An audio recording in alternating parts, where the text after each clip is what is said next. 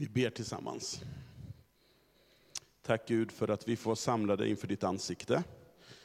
Eh, tack för att du har kommit till oss, du har tagit initiativet och uppenbarat dig själv för oss i din son Jesus Kristus. Tack för att du har räckt ut oss en hand. Hjälp oss att få nåd och kraft och vishet att förstå din vilja med våra liv. Amen.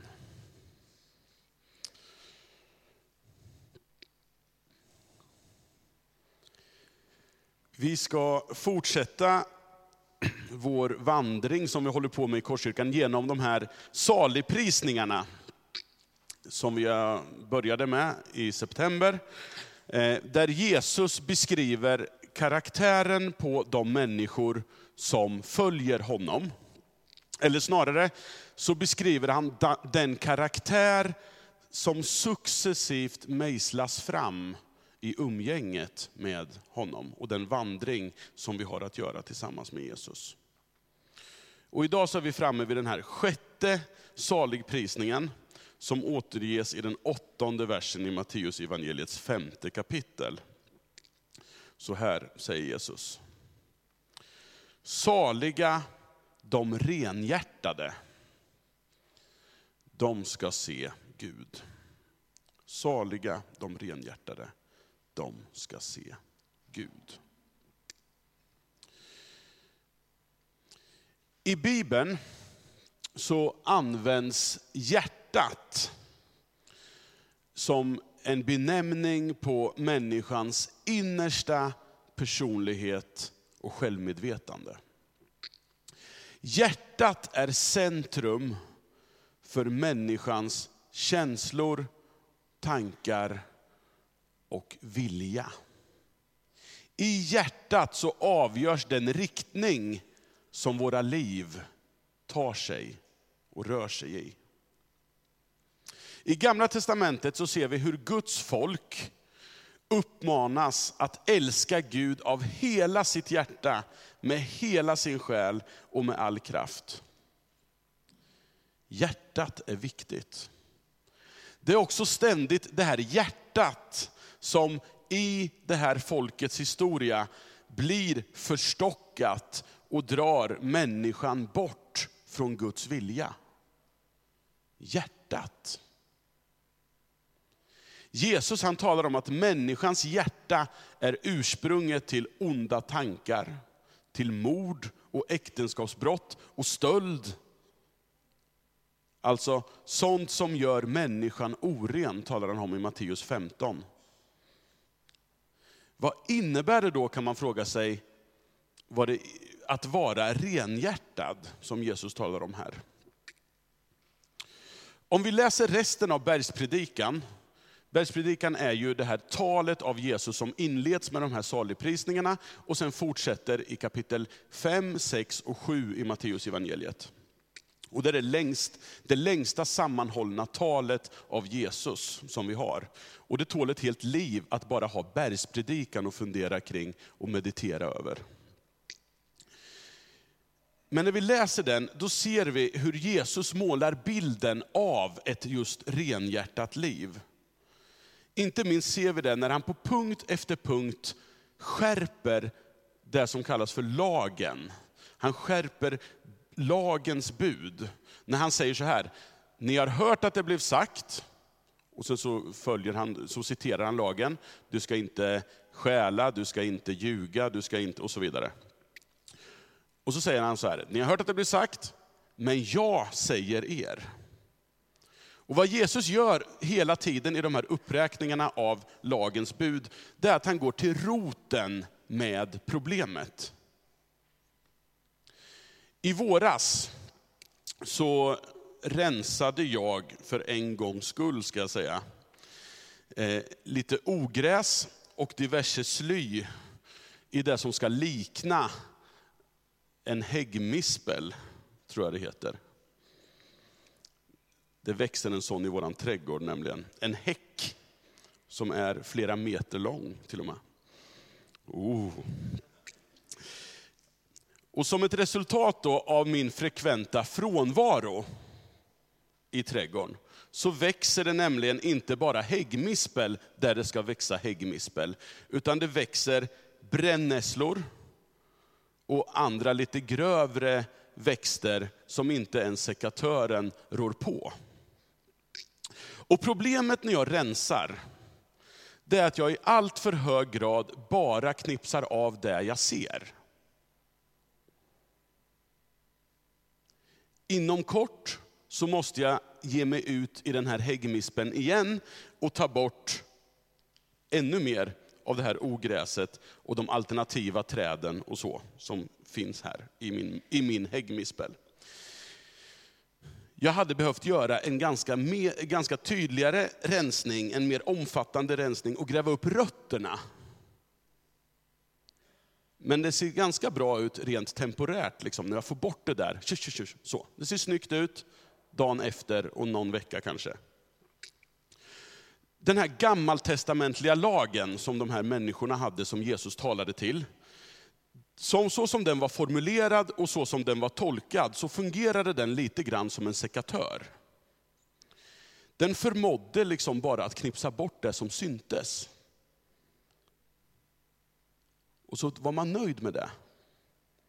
Men problemet var ju att rotsystemet fortfarande fanns kvar i det mänskliga hjärtat. Jesus han försöker rensa genom att gå djupare än att bara säga, du ska inte mörda. Ja, det ska du inte göra, men jag säger dig, du ska lösa dina konflikter på ett bättre sätt. Han adresserar tankar, avsikter och motiv bakom de här sakerna som mord, äktenskapsbrott, lögn och hämnd.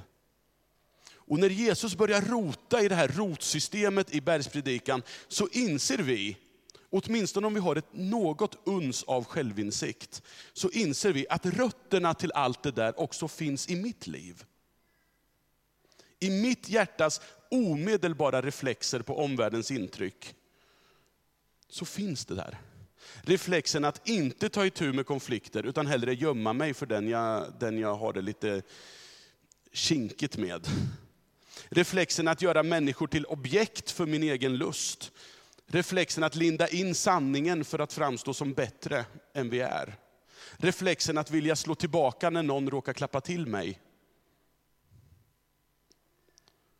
Och så kommer Jesus med motmedlet här. Han föreslår handfasta handlingsmönster för att vänja oss vid nya Gudsrikes reflexer och på det sättet kväva ogräsets rotsystem i våra hjärtan. Och de här reflexerna kan jag råda er att läsa om hemma. Vi ska inte gå in så mycket på det här och nu. Men beroende på vilka rotsystem som vi låter näras i våra hjärtan, så påverkas också vad vi vill och vad vi längtar efter. En man som heter Stanley Jones, han skriver så här. Att vara renhjärtad betyder bokstavligen att vara odelad i hjärtat.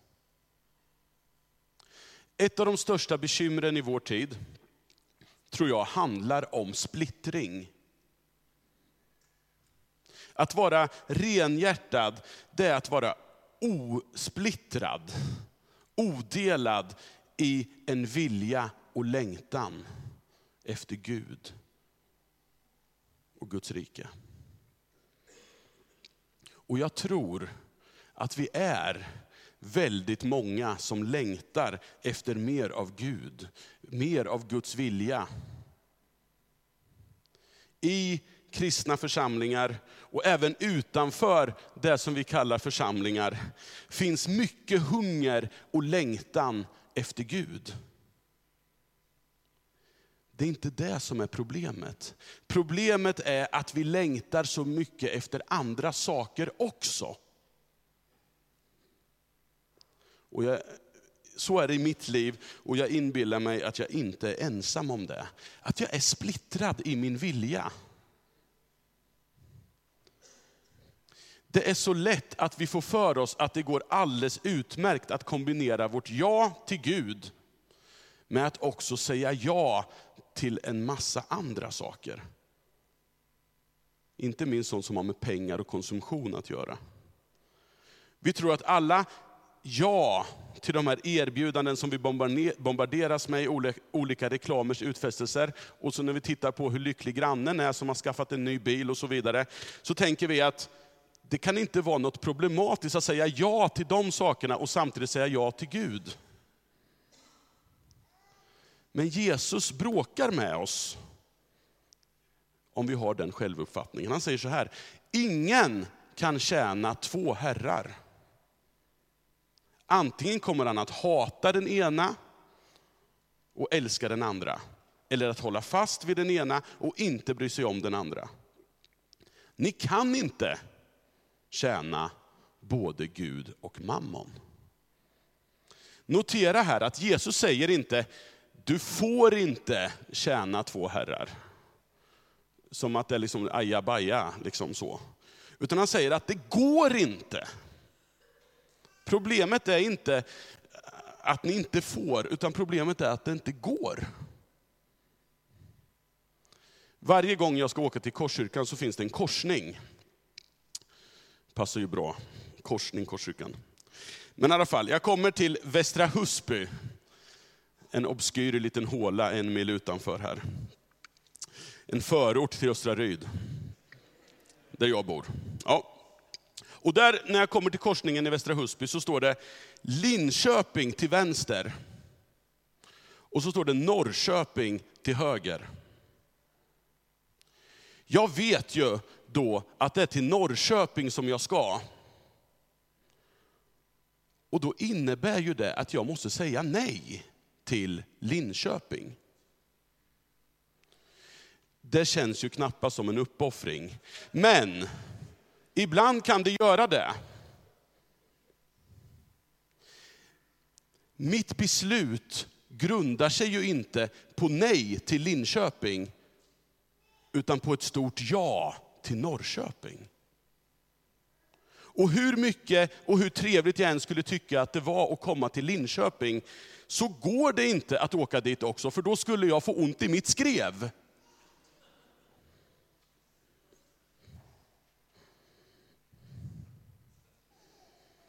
Jesus verkar ha en liknande tanke om det här med Gud och mammon. I våra försök att kombinera tjänandet så blir det kanske just så som Magnus Malm en gång sa. Han sa så här, vi litar på mammon och tröstar oss med Gud.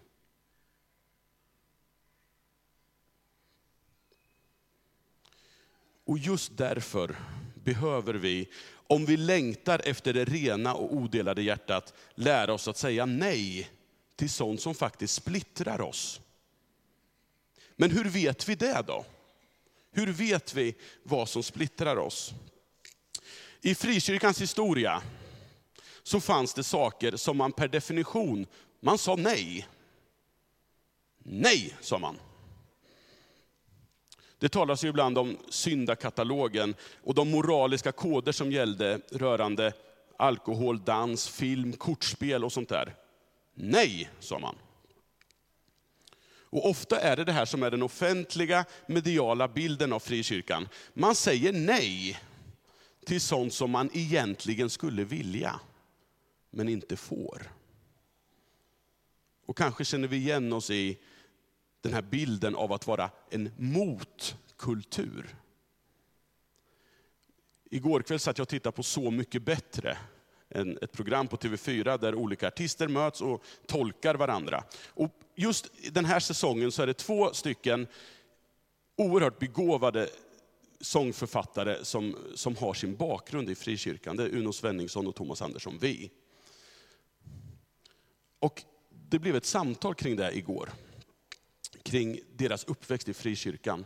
Och de säger liksom att det som gör att de har lämnat, det var det här nej.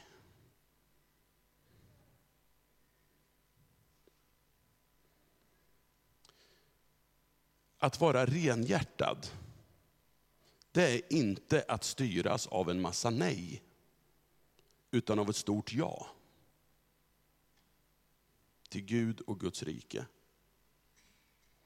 att be den här bönen som Emil Gustafsson har skrivit, som vi sjöng i första salmen. Bli livet i mitt liv. Om vi vet vilket liv vi vill leva, om vi i församlingens gemenskap, ordet och bönen söker konkretisera vad Guds rike handlar om, så blir det också lättare att se vad vi ska säga nej till för att närma oss det här. Men om vi börjar i de många nejen, då kan vi lika gärna låta det här vara. Det måste bottna i ett ja. Och Det här gäller också på ett kollektivt plan tror jag, som församling. Vad är Korskyrkan till för egentligen? Vad är vår bärande gemensamma längtan och vision? Vad är vårt stora ja? Jag tror att vi behöver ha det samtalet igång ständigt. Vad är vi frälsta till? Inte vad vi är frälsta från, utan vad vi är frälsta till. Vad handlar Guds rike om i Norrköping? Vad längtar vi efter att få vara här? Så att våra beslut och våra prioriteringar bottnar i ett stort ja, som i sin tur då hjälper oss att säga nej. Och hålla agendan ren från det som drar oss bort från det centrala som vi djupast är till för. Och det svåra med att vara församling, och kanske också med att vara människa, individ, det är att kunna bedöma vad bland allt det här bra som finns, som vi ska säga nej, nej till för att kunna göra det som är bäst. Och just nu står vi i ett skede lite i, i vår församling här, där vi på nytt behöver konkretisera och identifiera vad är vårt stora ja? Vad är vårt stora ja? Vad är det vi längtar efter?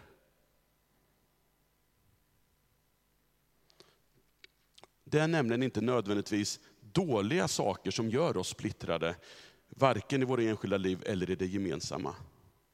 Men väldigt många bra saker kan hindra oss från det renhjärtade liv med den odelade viljan, den odelade längtan som vi är kallade till.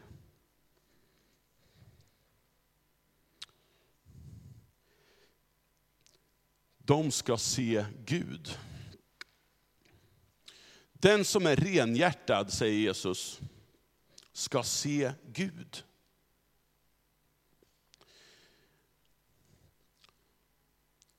Det här fullständigt rena hjärtat, det här fullständigt odelade längtan, den fullständigt odelade viljan. Jag tror inte någon av oss kommer att nå dit på den här sidan av graven. Jag tror inte det. Och visst, så kan vi, visst kan vi läsa det här som en sorts anspelning på det framtida hoppet om att en dag, som Nya Testamentets texter talar om, få se honom sådan han är. Ansikte mot ansikte. Och ni vet alla de här hoppets texter som finns om att en dag ska vi få se Gud. Men jag tror att det kan finnas någonting i det här som är mer direkt kopplat till livet här och nu. I det här löftet, kopplat till sökande, kopplat till längtan. Sök så ska ni finna, säger ju Jesus senare i bergspredikan. Ty den som söker, finner. När vi längtar och söker efter Guds rike först, när våra liv motiveras av det stora ja till Guds rike, så händer det någonting med vår blick. Våra ögon kommer att öppnas för vad Gud håller på och gör mitt i vår värld idag. Vi kommer att se Gud. Eftersom Gud är verksam mitt i världen med sin hand hela tiden för att ställa den här världen rätt. Att se Gud innebär inte att vi blir andliga. I den meningen att vi skulle bli världsfrånvända och ointresserade av det vanliga livet med relationer till medmänniskor och till vår skapelse. Tvärtom så gör det oss ännu mer engagerade i att delta i Guds upprättande av världen och de här olika relationerna vi är satta att leva i. När Jesus i bergspredikan beskriver Guds rikes livet så säger han ingenting om hur vi firar gudstjänster, hur vi organiserar vår lovsång eller andra till synes andliga saker. Han säger inte så mycket om det alls. Utan hur vi lever ett vardagligt liv på ett upprättat och helhjärtat och renhjärtat sätt. Där, mitt i det vardagliga, kan vi se Gud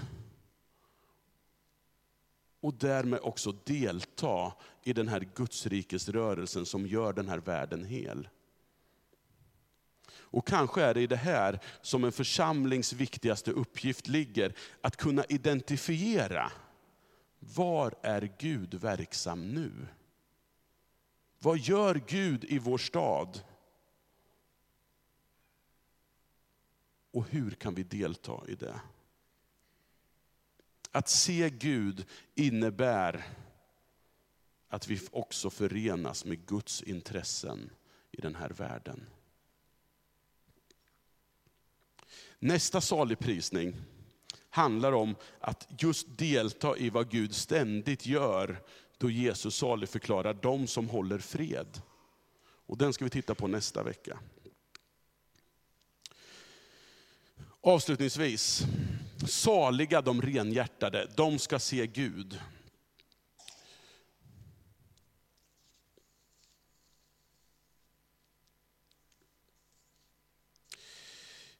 Jag skulle vilja skicka med några frågor ut i era smågrupper. Eller, hem, eller hemma, eller vart ni nu befinner er någonstans.